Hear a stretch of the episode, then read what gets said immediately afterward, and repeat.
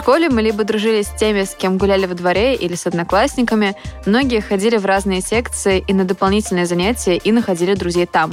Например, у меня были друзья в музыкальной школе и друзья, с которыми мы летом каждый день гуляли в парке.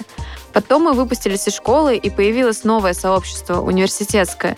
Но что делать, если школьные друзья остались в прошлом, в университете не сложились отношения с одногруппниками, где искать близких по духу людей – Всем привет! Вы слушаете подкаст «Ясно-понятно», в котором мы говорим обо всем, что нас волнует. В новом сезоне мы рассказываем о том, как проводить время в большом городе. И ближайшие несколько выпусков мы будем говорить о сообществах по интересам, о книжных клубах, о киноклубах, о компьютерных клубах, о нетворкинг-встречах и других комьюнити, где можно найти новых друзей. Сегодня мы поговорим о книжных клубах. Около года назад я решила, что мне очень хочется обсуждать с кем-то прочитанное. Все время мучить друзей было сложно, поэтому я опубликовала пост в социальных сетях с призывом собираться, читать и обсуждать книги. Откликнулось около 100 человек. Так началась история моего книжного клуба, а сегодня мы поговорим в целом о том, как это устроено, что делают люди в книжном клубе и зачем вообще туда приходят. Как вы могли понять из этой подводки, сегодняшний наш гость — это Ирина Любина, моя соведущая подкаста «Ясно-понятно», а я сегодня в роли интервьюера буду ее опрашивать и терроризировать вопросами о том, что же такое книжный клуб на самом деле. Расскажи, пожалуйста, чем вы там, блин, занимаетесь?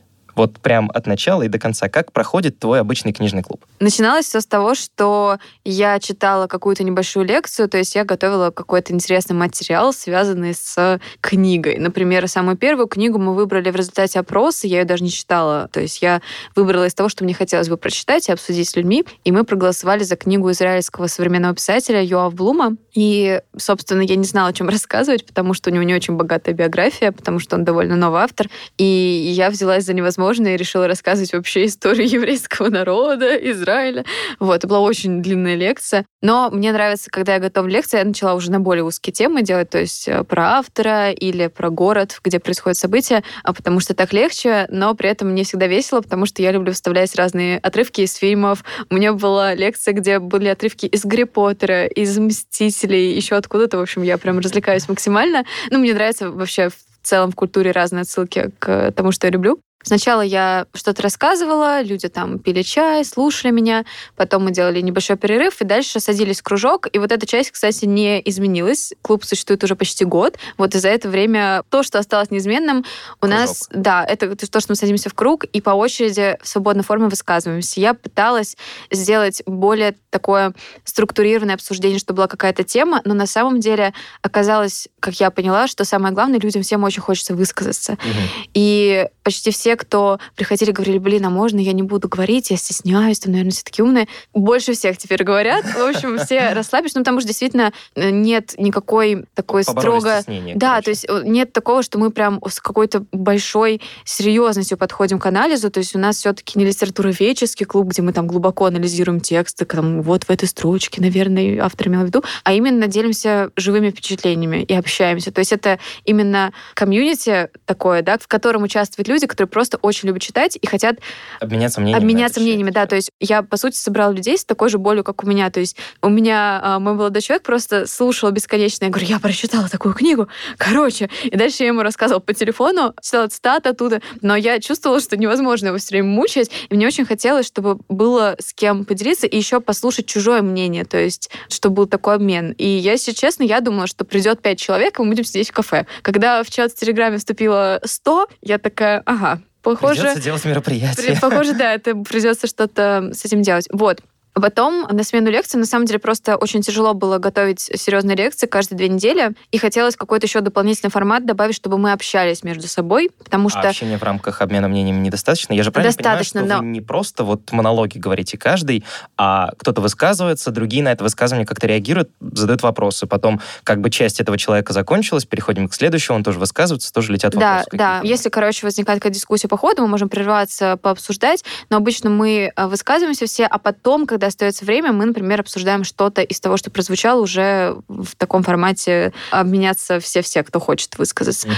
Но... А ты готовишь какой-то список вопросов, например, для вот этой вот обсужденческой Обычно части? да, но на самом деле время показало, что людям реально хочется просто в свободной форме высказываться, и им не всегда вот прям интересно высказываться по конкретной теме. Угу. Это обычно зависит от книги. Если я чувствую, что вот в книге реально есть несколько тем отдельных, которые можно обсудить, и там в рамках этого обсуждения будет что-то вот такое, что вызовет дискуссию. Вот так было с книгой, например, «Нормальные люди», потому что там много вопросов к этой это книге. Бакман, да? Нет, это Салли Руни, это ирландская современная писательница. Это сериал книжка... Вроде недавно да, да, да, да, да. Есть сериал «Нормальные люди». Кстати, хороший сериал, э, хорошая экранизация, прям рекомендую книжка своеобразная, скажем так, и на определенную целевую аудиторию, поэтому она не всех, например, зацепила, кто-то и вообще не понял вообще, зачем она есть. У меня от нее было вообще такое впечатление, знаешь, я прочитала, закрыла, причем я прочитала очень быстро в поездке, и мне оставалось еще ехать пару часов в машине. Я сначала подумала, блин, какая ерунда. Я вообще не поняла, что я прочитала, какую-то фигня. Но я понимаю, что я еду в машине, и я думаю об этой книге снова и снова.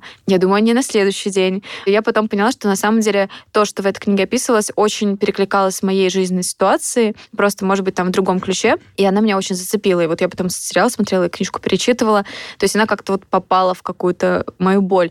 И вот это интересно как раз про книжный клуб. У нас же люди разных возрастов, то есть есть люди старше, да, ровесники моей мамы. Моя мама тоже ходит в клуб, она у нас постоянный участник.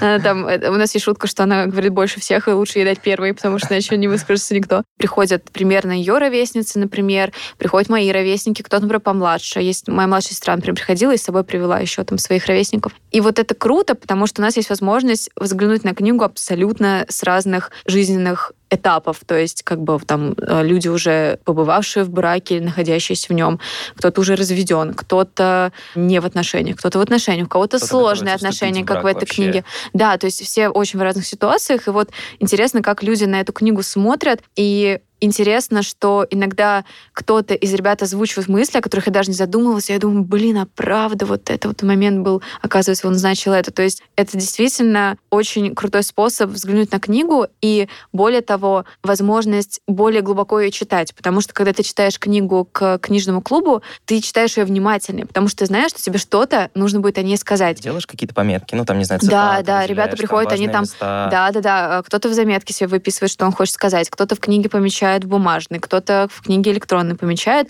Мы зачитываем какие-то фразы очень часто, какие моменты нас зацепили. И это здорово, потому что ты действительно внимательнее читаешь. То есть ты глубже понимаешь книгу, и вот это формирует какую-то осознанность по отношению к литературе, которая с тобой как бы каждый день присутствует. Ну и многие признаются, что на самом деле книжный клуб — это единственный способ заставить себя читать, Читать потому что-то. что, да, очень тяжело найти время, нужно как бы выбрать книгу еще, это первая часть. А где выбрать? Очень тяжело, не все ориентируются в современной литературе. Про русскую вообще молчу, в зарубежной тем более, там очень много всего. И очень сложно понять, а что интересно, а что нет. И как бы Что книжный клуб тебе что сказали вот да. на лето, мы читаем вот там эти там сколько, получается, ну 8, да, примерно книг, вот 8 а ты книг. теперь выбираешь все книги? Я Или, опять же, проходит опрос, где ты там... Да, я, вариантов? у нас есть файл, в который ребята кидают периодически, что они хотят почитать и Мгм. что они хотят обсудить. Но финальное решение принимаю я, потому что так оказалось проще, чтобы я выбирала книги заранее. И более того, я должна понимать, что я про эти книги смогу что-то рассказать. И я стараюсь выбирать книги, которые мне показались, если не хорошими, да, если так Короче, можно сказать, ближе, то интересными. Да, то есть, например, «Нормальные люди», я понимала, что она не всем понравится, но я знала, что нам, безусловно, будет что обсудить. То есть вот это тоже интересный момент. Я стараюсь выбирать книги так, чтобы они немножко были разные. То есть что-то более легкое, потом что-то, может быть, Посложнее. посложнее, да. Потом опять что-то такое посветлее. Если лето, то это какие-то более такие летние книги, типа у нас будет а, «Моя семья. Другие звери». Это очень добрая семейная книга, автобиографичная Даррелла про то, как они с семьей проводят время летом на острове. Там много животных, их описаний, потому что он их очень любил. И она такая вот прям очень добрая, прекрасная книга. «Маленькие женщины» тоже такая классика про э, семью. легкая. Я когда фильм смотрел, Ну, мне так в конце Он- было она, гру- грустно. она грустная, но все равно она довольно светлая, и в целом она про добро, про семью. И, собственно, расписание, оно появилось тоже под запрос, потому что не все успевают читать все равно так много. Раз То есть раз в две недели, да, не для всех это комфортный темп. Я-то читаю просто бесконечно, поэтому для меня, я думаю, ну, не, ну, нормально. Ну, раз в неделю, это, наверное, слишком. Я не успею готовиться. Но раз в две недели, мне кажется, хорошим вариантом, но не все успевают. Есть прям кто очень медленно читает, там, в силу работы или просто не получается у него быстро читать. Для них я начала делать расписание заранее. То есть у нас есть список книг на лето или на ближайшие месяцы Ну, то есть вы осени. все равно продолжаете встречаться раз в две недели, но у тебя Да. просто есть там список Да, ты точно знаешь, что примерно такого вперед. числа, да, будет вот такая-то книга, и вот ты Мгм. уже там мысленно думаешь, я на нее точно приду. Слушай, а как ты сама выбираешь вот эти книги? Ну, то есть э, ты сама сказала, не все понимают что-то в современной русской литературе, не говоря Мгм. уже зарубежной.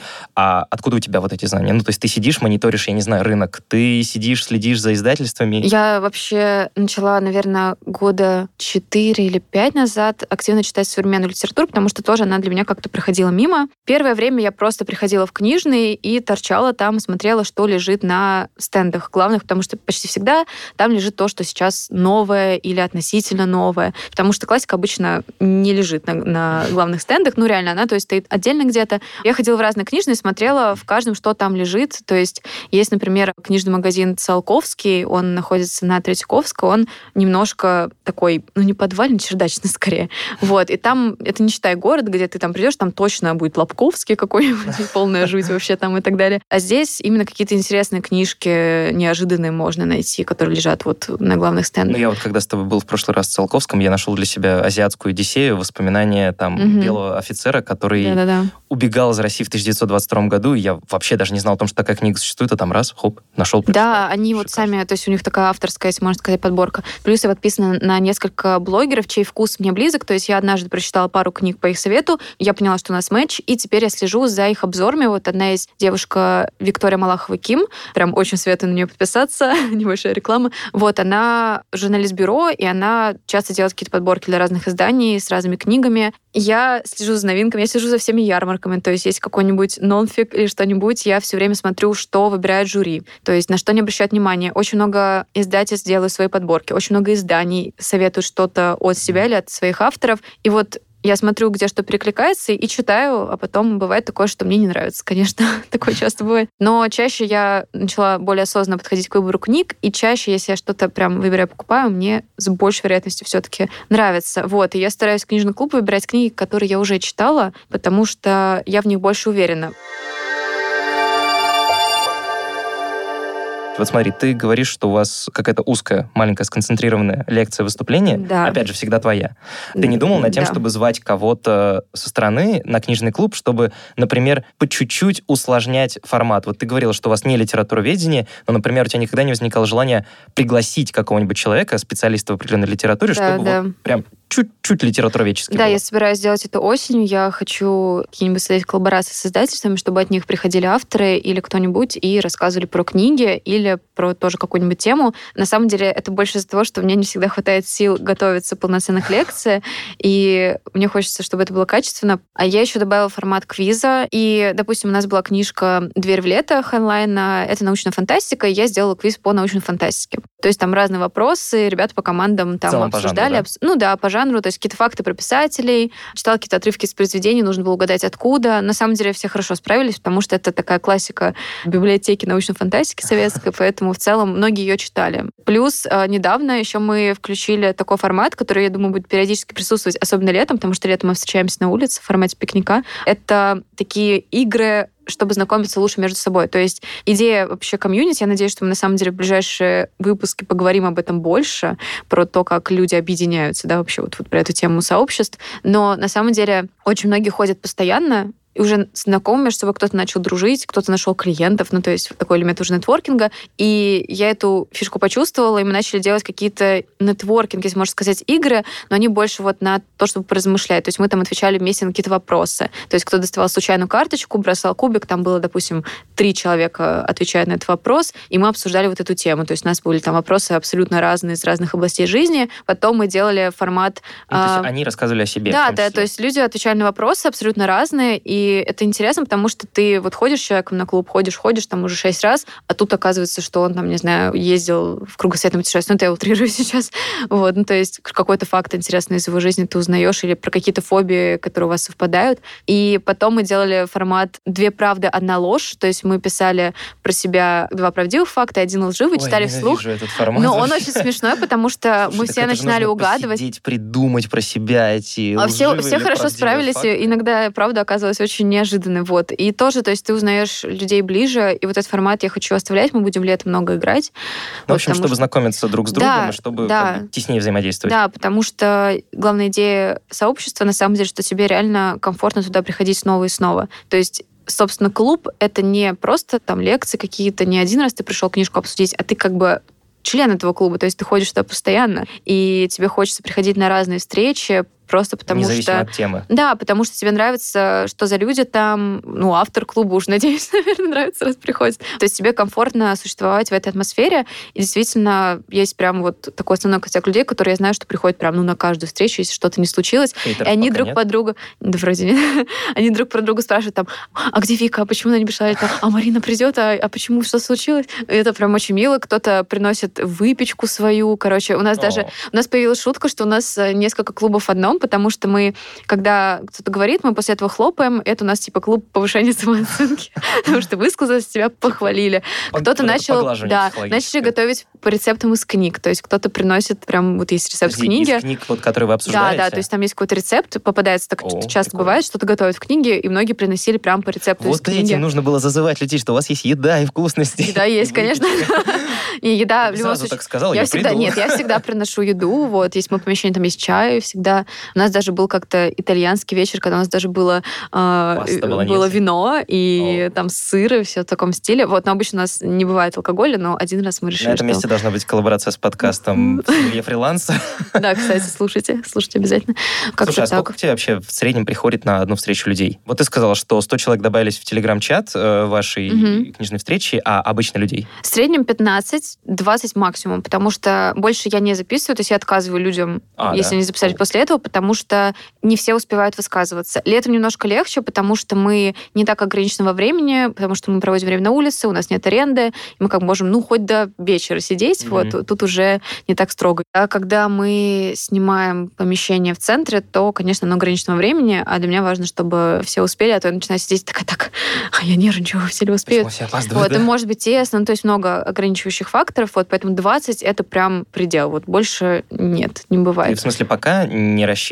Я думаю, что я и в будущем не буду брать больше 20 человек, потому что идея клуба в том, что все успевают высказываться и всем успевают что-то обсудить. А вот ты сказала, что ты в соцсетях условно выложила пост о том, что ты хочешь организовать. Для начала, как привлечь людей в книжный клуб? Я думаю, У нас все-таки будет Не у выпуск для людей, которые хотят сделать свой книжный клуб. ну нет, мы же должны поговорить о чем-то таком, как мне кажется, полезном, что, да. что могло бы помочь, например, нашим слушателям, которые тоже хотят что-то такое организовать в их Итак, сейчас деле. будет лекция по Поэтому, да, продвижению да, мероприятий. лекция по продвижению Да. организации. Я дорвалась наконец. Не, на самом деле тут все очень просто. Самое главное, это касается, кстати, любого вообще, не только мероприятия, любого продукта, который, ну, это все равно мы рассматриваем как продукт, ты Ну же да. продаешь что-то. Любого продукта, в любом случае, надо понимать, а кому ты продаешь и чего этот человек хочет, то есть какая у него проблема, которую ты своим продуктом решаешь. И, собственно, с клубом и вообще любым сообществом проблема в большинстве случаев довольно понятная. То есть люди идут в книжный клуб, потому что им хочется с кем-то обсуждать книги, а не с кем.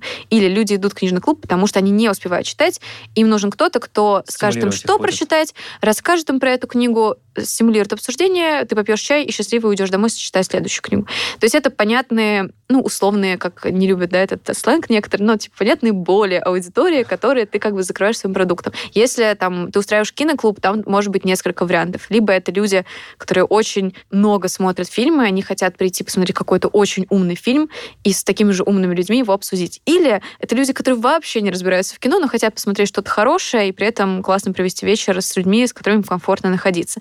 Или с Ну, которыми почти- будет интересно. Да. Короче, э, если да. вернуться обратно к Про организационному продвижение. моменту, да, продвижение. Да. Вот э, мы поняли, какая боль у нашей аудитории, чем мы хотим этим клубом закрыть. Что дальше? Да, и ты показываешь человеку, что ты эту боль можешь закрыть. Но я на самом деле действовала по классической схеме. Она, может, не похожа на воронку, но она как это сработала. Изначально я просто обозначила свою боль, собственно, про которую я говорю. И, соответственно, на, на это откликнулись люди, у которых она была аналогичной. Мгм. То есть я сказала, ребята, я очень хочу с кем-то обсуждать книги, а мне не с кем. Давайте, короче, мы объединимся и будем вместе обсуждать. И люди такие, блин, я тоже, мне тоже не с кем обсуждать книги. Или, о, прикольно, Ира, прикольно, я хочу с ней обсуждать книги. Ну, то есть два было момента. Мгм. Вот, и как бы люди начали вступать в чат.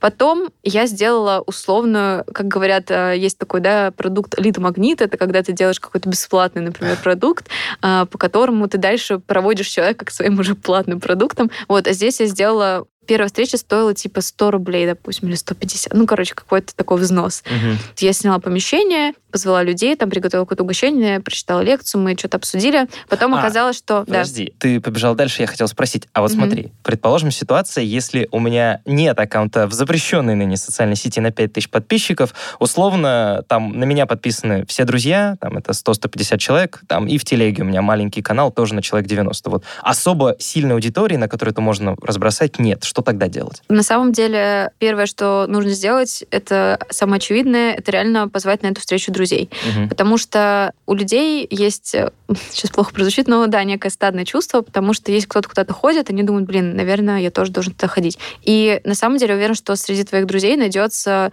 ну, какое-то, даже не друзей, я бы сказала, знакомых, найдется какое-то количество, ну, хорошо, нам для клуба нужно ну, хотя бы пять человек, которые согласятся прийти и, по крайней мере, они смогут создать такое ощущение ажиотажа вокруг того, что ты делаешь. Мгм.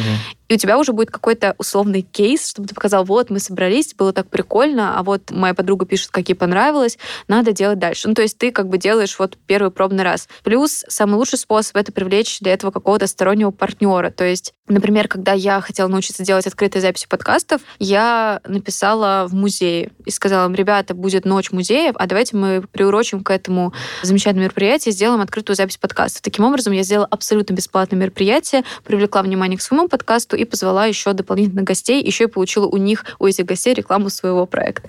Вот, это было гениально. в целом этому музею, которому все. ты написала, им было особенно все равно, насколько там ты популярно раскручен, ты просто сказал, ребят, у нас есть такое-то мероприятие, не хотите ли вы как бы принять в нем Да, участие? ну в то есть числе? некоторым площадкам интересно, если ты проведешь у них какое-то мероприятие. То есть Мгм. это касается не супер раскрученных площадок типа хлебозавода, у них там хоть забавляй мероприятие, а какая-нибудь библиотека, например, возможно, у нее не хватает вот каких-то да, посетителей. Это не коммерческое мероприятие, то есть им хочется просто привлечь себе больше читателей. Ты говоришь им, ребята, давайте я проведу у вас бесплатно э, встречу книжного клуба, кто угодно захочет, вот ваши читатели пусть приходят. Я хочу. И вероятность того, что хоть какая-то библиотека скажет да, она довольно велика. Ну, круто, если это будет какая-то не супер районная библиотека, а вот что-то из центральной. Плюс это может быть какой-то книжный магазин, которым ты скажешь, может быть, у вас есть какая-то книга, к которой вы хотите привлечь внимание, а я готов провести встречу, я готов там все подготовить и так далее, давайте мы сделаем. Ну, то есть, на самом деле... Чтобы на это- площадке вот этого книжного магазина да, таким образом встречу. ты получаешь площадку, ты получаешь партнера и получаешь себе первый кейс. На самом деле э, вероятность Это, этого кстати, гораздо интересно. выше, чем тебе кажется. Ну, так работает всегда, когда ты только начинаешь, тебе нужно какую-то аудиторию первую приобрести, потому что если у тебя нет теплой аудитории, которая уже какое-то время за тобой следит, тебе нужно каким-то образом Ее создать. воздействовать на холодную, да, то есть тебе нужно каким-то образом привлечь первую. Ну, а дальше уже все равно придется какую-то площадку развивать, потому что если это будет чат в Телеграме, круто, а если это будет какая-то социальная сеть, вообще вдвойне круто, может быть, паблик. У меня, безусловно, была фора в виде аудитории, поэтому на самом деле действительно объединяться с другими площадками — это очень хорошо. И, собственно, после вот первой встречи, которая была условно, ну, не бесплатная, а очень дешевой, я, как говорят, э, создать минимально жизнеспособный продукт. То есть я не очень много потратила на это, ну, то есть я потратила на помещение, я его частично, по-моему, купила, то есть оно там стоило, допустим, 2-3 тысячи, ну, из них там На два часа там условно, да? да, там как-то было не очень много почему-то. Сейчас я уже больше бронирую, вот тогда нам времени почти не хватило. Но я, по крайней мере, сделала вывод, ага, нам нужен там еще один слот. Ага, там нужно помещение вот соседнее А взять. Нет. насколько вы сейчас бронируете помещение по времени? Часа четыре? У нас три часа длится А, клуб. три- Ну, Да. я имею в виду, вот если зайти, подготовиться, успеть. Да, это все пришли, там потом все 4 ушли с чем-то часа. Ну, если помещение, я беру первый час, я готовлюсь, то есть я прихожу, ставлю проектор. Сначала я этого не делала, и меня очень раздражало, что я прихожу, меня не могут раньше пустить, то есть там какое-то предыдущее мероприятие, а я прихожу, не успеваю пообщаться с людьми, потому что мне надо поставить проектор. Мгм. Да, мне там, безусловно, помогает мама, там подруга, они там тоже что-то ставят, но все равно мне надо поставить проектор, проверить, все работает. А если у меня какая-то игра, мне надо здесь. Еду красиво расставить. Я люблю делать красиво книжный клуб. Мне хочется, чтобы цветочки, гирлянды, что-то еще. И это все занимает, безусловно, время. И вот теперь я начала брать еще один слот, чтобы готовиться. Поэтому, да, в сумме это 4 с чем-то часа, а сам клуб это 3, потому что это идеальное время. Час — это примерно вот какая-то развлекуха. Первые 15 минут Ну, и вот это 15 минут в середине, да, это... рисовали, Да, да, да. квиз, Да, да, да. То есть пока все дойдут, это 15 минут, в середине еще 15 минут перерыв, и как раз час с чем-то еще там полтора, вот полтора в идеале, да, на обсуждение его прям хватает с лихвой. Ну и, собственно, как раз, да, тестируем минимальный жизнеспособный продукт. Я протестировала, поняла, где слабые места, что сделать по-другому, поменяла. Ну и дальше уже клуб развивается, вот. Возвращаясь э, к книжным клубам, по сути, насколько я понимаю, все, что полезного нужно знать о том, как начать свой книжный клуб, ты уже сказала. Про понимание аудитории, про съем помещения, про то, что нужно договариваться о площадках, о том, что вообще в целом-то неплохо начать даже с, элементарно со своих собственных друзей, чтобы на них протестировать, э, как все эти мероприятия работают, и с форматами о том, что нужно не бояться экспериментировать и вводить что-то новенькое, но опять же с течением времени. Да, ну и под запрос аудитории, опять же, да, то есть если чувствуешь, что аудитория уже скучновата на лекциях, наверное, нужно сделать что-то еще. Ну, это полноценное все равно мероприятие. Просто я очень люблю это. Я Есть. не сейчас... Да, и что я на, на этом не зарабатываю какие-то деньги. Вот в основном э, я просто делаю это, потому что мне очень нравится. Я реально нашла вот друзей в книжном клубе. То есть я как организатор нашла среди участников друзей. тебе по духу людей. Да, то есть мы начали дружить прям по-настоящему. Вот девочка-фотограф к нам ходит, к ней начали девочки из клуба ходить на фотосессии. Пример нетворкинга. Вы его Это- чисто нет, это, видели. знаешь, это уже не, не нетворкинг, это прям симбиоз полноценный. да, знаешь, это она идеально. приходит, вас фотографирует, ею кто-то интересуется из твоих Да, да, да. и все, и начинается. Прикольно. Да-да-да, так и есть. Это очень круто. Я надеюсь, что этот формат как-то будет еще расти, развиваться. Действительно хочется привлекать лекторов, но для тех, кто хочет ходить в книжные клубы, мне кажется, самое главное — это реально немножко расслабиться, потому что у всех есть вот это ощущение, что ты приходишь в книжный клуб, и там такие супер умные люди, которые такие, «Э, Дарья Набокова — это глубоко а, сложное, конечно, произведение, не всем дано его прочитать. Ладно, это я так говорила. Мы обсуждали Дарья Набокова. Я выбрала очень тяжелую книгу для января. Мы все вышли. Я думаю, ну, возьму, чтобы время было прочитать. Сложнее вот. что-нибудь. У нас был рекорд, короче, кто сколько прочитал. Там этой 13 книги? страниц, 37 страниц. Это Дар Набокова не сумели осилить. Да, ну это довольно тяжелое произведение. Я не угадала. как вызов. Мне интересно, смогу ли я попробуй. больше 13 страниц. Ну, это тоже отдельная тема для обсуждения, но я вообще придерживаюсь мнения, наверное, не только я, что книги есть двух типов. Есть книги, которые читать легко, есть книги, чтение которых требует труда от читателя. Дар Толстой абс- вошел в чат просто в момент. Ну, кстати, не знаю, не могу сказать, что это, это что-то такое. Ну да, наверное, это ближе к труду, но не настолько. Вот «Дар» Набокова, безусловно, книга, требующая от тебя труда и какого-то литературного бэкграунда, чтобы понимать, о чем идет речь, вообще, почему это прикольно. Когда ты читаешь и пытаешься читать ее как книжку а-ля фэнтези, конечно, ты не дождешься от нее результата. То же самое, не знаю, с какой-нибудь «Школы дураков» Саши Соколова. Это книга постмодернистская, соответственно, она довольно, ну, своеобразная. И она тоже требует определенного Там все равно... игры с языком, формой, хронологией. Да-да-да, там вообще полный трэш книги происходит.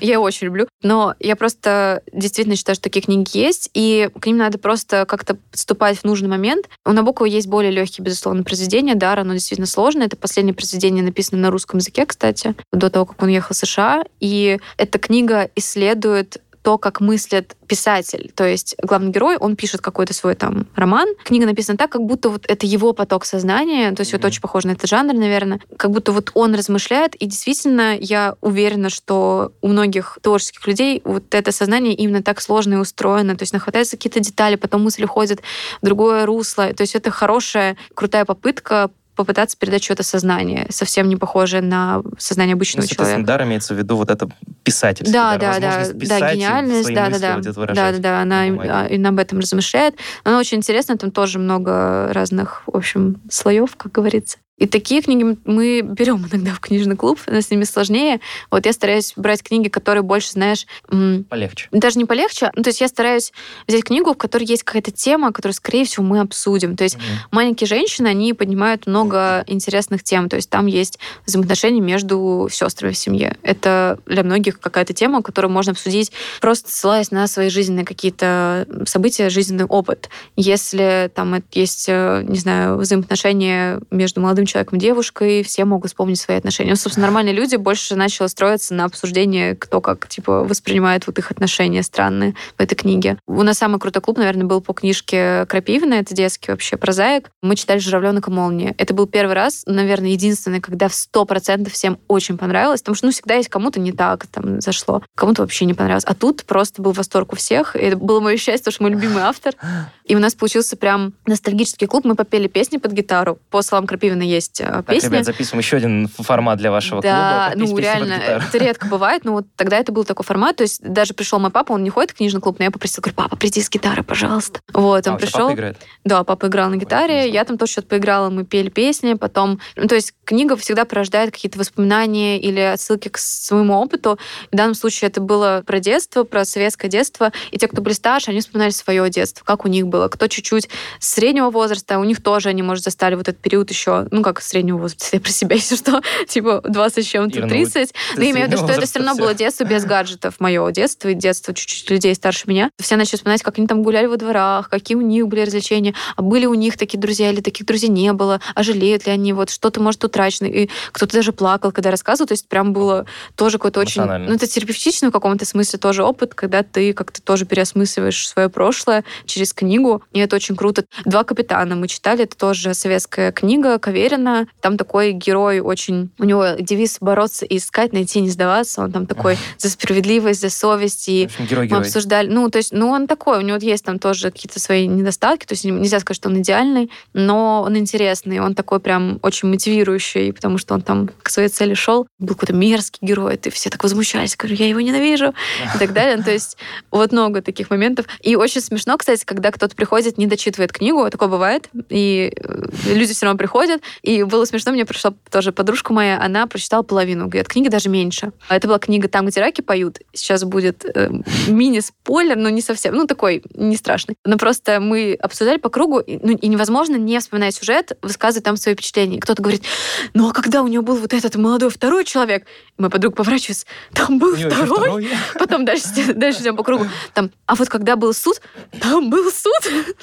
В общем, мы над ней все смеялись. Она такая, больше она не приходила с недочитанной книгой, она могла читать всю ночь Нет, накануне. наоборот, это же шикарно. Ты приходишь с недочитанной книгой, потом ты узнаешь, оказывается, сколько там еще интересного Кто-то, кстати, слушал спойлер и все равно дочитывал книгу, Да, потом да, писал да, в чат, да, да. я все-таки дочитала. Короче, много разного опыта интересного в книжном клубе. Я прям считаю, что всем нужно что-то такое делать. А, Ира, давай. Две книжки, которые ты советуешь прочитать лично тебе. Из тех, например, что вы обсуждали на... Да, я очень не люблю этот вопрос, потому что обычно, когда я советую книгу человеку, я перед этим спрашиваю, какие книги он любит. То есть я прошу назвать мне минимум пять, и основываясь на этом списке, я, скорее всего, подберу что-то, что человеку понравится. Я люблю ходить с людьми в книжный магазин и копаться на полках, и что-нибудь рекомендовать, и человек что-нибудь покупает себе. Мне кажется, из этого нужно сделать профессию, типа стилист, только ты ходишь с человеком, выбираешь книжный шопинг.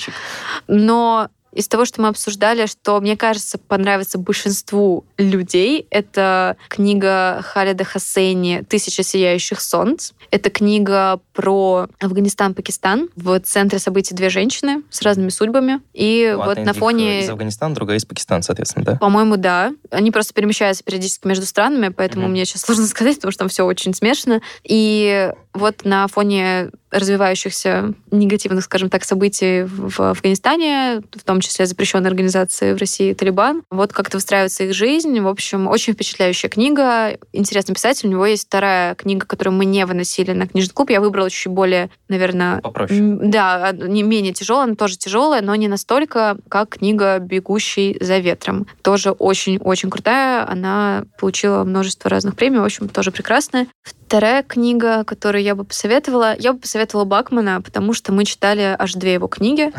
Я его очень люблю и считаю, что любую книгу у него можно прочитать. Но советую, наверное, не начинать с «Медвежьего угла», хотя я начинала с этой книги, но она более тяжелая, она не совсем типичная для него по сравнению с другими, а начать вот «Хорошо с тревожных людей» или «Второй жизни Уве». Прям отлично, это очень добрые, смешные, классные книги, но, тем не менее, поднимающие такие вечные вопросы. И, ну, наверное, все равно порекомендую третий, это Крапивин. Крапивин, ну, Крапивин прекрасен. четвертая, получается. Да, но на самом деле я могу порекомендовать большинство книг, которые мы читали в книжном клубе. Не все, может быть, но Крапивин какую? Все? Ж, ну, не все. Я могу перечислить несколько. Мы в клубе обсуждали «Жиренок и молния», но есть замечательная «Та страна, где ветер», про ребят, которые запускают воздушные змеи. Один из них слепой. Oh. Будем этим летом обсуждать «Самолет по имени Сережа». Это тоже книга, Крапивина. это тоже Крапивина, да. Она с элементами научной фантастики, потому что Крапивин еще и фантаст. У него есть цикл фантастический, есть не фантастический. Это такое смешанное произведение. Один из героев на инвалидной коляске, а второй умеет превращаться в самолет. И как бы это странно ни звучало, но вокруг этого строится сюжет. Вот, еще есть из таких реалистичных классная «Мальчик со шпагой», «Колыбельная для брата» и «Оруженосец Кашка». Вот я советую всем начинать Крапивина с двух произведений. Это «Оруженосец Кашка», потому что это небольшая повесть, очень милая, трогательная. Она дает хорошее представление о Крапивине как об авторе. И есть прям короткий рассказ, который читается вот за час, наверное, мне кажется. Называется «Звезды под дождем» совершенно просто прекраснейший. Вот я с него начала свое знакомство с Крапивиным. Там про мальчика, который на зонтике рисует звезды. Mm. Людям предлагает рисовать им звезды. Это безумно трогательное произведение. Я прям вообще Крапивин, мне кажется, для любого возраста. А для тех, кто любит фантастику, у него очень большой фантастический цикл. Он не очень типично научно-фантастический, но интересный. Там есть, например, «Голубятник на желтой поляне», «Белый шарик матроса Вильсона», Гуси-гуси га-га-га. Вот это Фантастическая разные... повесть Крапифина. Да, да, да. У него это все построено в одной вселенной, в глубине Великого Кристалла. И вот вокруг этого там происходят какие-то события, там вот герои немножко перекликаются, хотя обычно у него произведения самостоятельные. Это тоже мое открытие в книжном клубе, даже как больше как участника, чем как организатора. Вот то, о чем я говорила, что это более глубокое прочтение. Я как-то читала книгу одну, не в книжном клубе, а просто, вот мы сейчас в онлайн-клубе будем обсуждать. Это книга Эдит Эгер «Выбор» называется. Она автобиографичная. Эдит Эгер рассказывает про свой опыт пребывания в концлагере в Освенциме и в других лагерях с сестрой. В общем, рассказывает о своей жизни и потом о том, как она пришла к, собственно, вот к некому психологическому выбору, скажем так,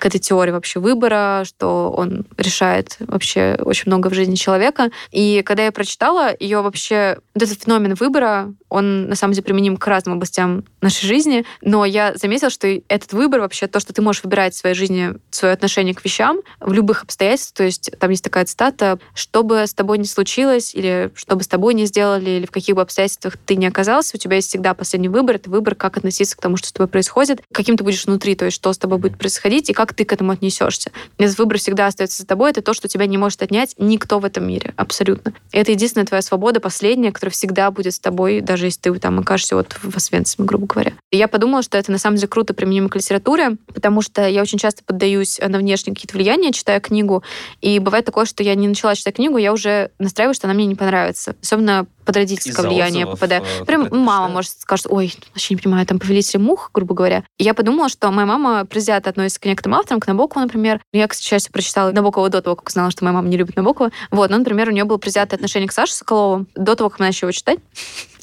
И я, когда начала читать Сашу Соколову, я прям себя настроила на то, что я полюблю эту книгу, что я вот найду в ней то, что мне понравится. Вопреки слову «мама». Вопреки всему, на самом деле. И действительно так и случилось. И вот этот принцип того, что ты, короче, можешь себя настроить сразу на то, чтобы найти хоть что-то в этой книге, что тебе понравится. Не со всеми книгами так получится, но я думаю, что с большинством ты найдешь хотя бы какую-то фразу, которая ну, тебя я, кстати, зацепит. когда Дарью Донцову читал, мне очень нравилось, если ну, честно. Даже Дарья Донцовой, при всем моем неуважении к, к этим книгам, э, можно найти то, что тебе понравится. То есть ты просто находишь там причину, почему эта книга тебе понравится. То есть это какая-то фраза, которая тебя зацепит. Даже если тебе книга не понравилась, ты можешь из этого сделать вывод, какую книгу ты читать в следующий раз не будешь. То есть в любом случае эта книга зачем-то в твою жизнь пришла, и ты можешь решить, зачем, почему эта книга тебе понравится или не понравится. И... полезное даже Да, то есть ты себя настраиваешь на то, что ты читаешь ее глубоко, и ты относишься к ней уже заранее с некой любовью. И это повышает твои шансы, что тебе книга понравится. Не всегда это помогает, бывают совсем плохие книги, но тем не менее. Слушайте следующие наши выпуски. Приходите в разные Приходите. сообщества. Да, не стесняйтесь. Организовывайте свои я бы организовал клуб ненавистников котов. Я ненавижу своего, я ненавижу вы просто, кота. Вы просто сидите в кристально чистой комнате, где нет ни одной шерстинки, и обсуждаете, э, как э, прекрасно быть без котов. Я, ты понимаешь, кота дома нет уже месяц. У меня есть столько фотографий недавно... тебя с моим котом, ну, что нет, я не ну, верю тебе, что ты не любишь ты котов. приходишь к котику, вот он милый, ты его погладил, и все хорошо. А когда он живет с тобой, и ты такой, чувак, зачем ты накакал посреди коридора, как бы у тебя возникают коту вопросики. У меня к моему коту очень, ну не к моему, к коту моего друга очень много вопросиков, конечно. Если у вас есть вопросики к вашему коту, то записывайтесь в клуб антикотов к Руслану, а наша коллега, которая очень любит котов, послушает этот подкаст и пнет Руслана. больше я не буду вести с ней какую-то Накинет Руслана карандашом. Ладно, спасибо, ребят, что послушали. Пока. Надеюсь, вам было интересно. Приходите в книжные клубы в своем городе. Подписывайтесь на подкаст «Ясно-понятно» на ria.ru, в Яндекс Музыке и вообще, где хотите нас слушать, например, ВКонтакте. До встречи.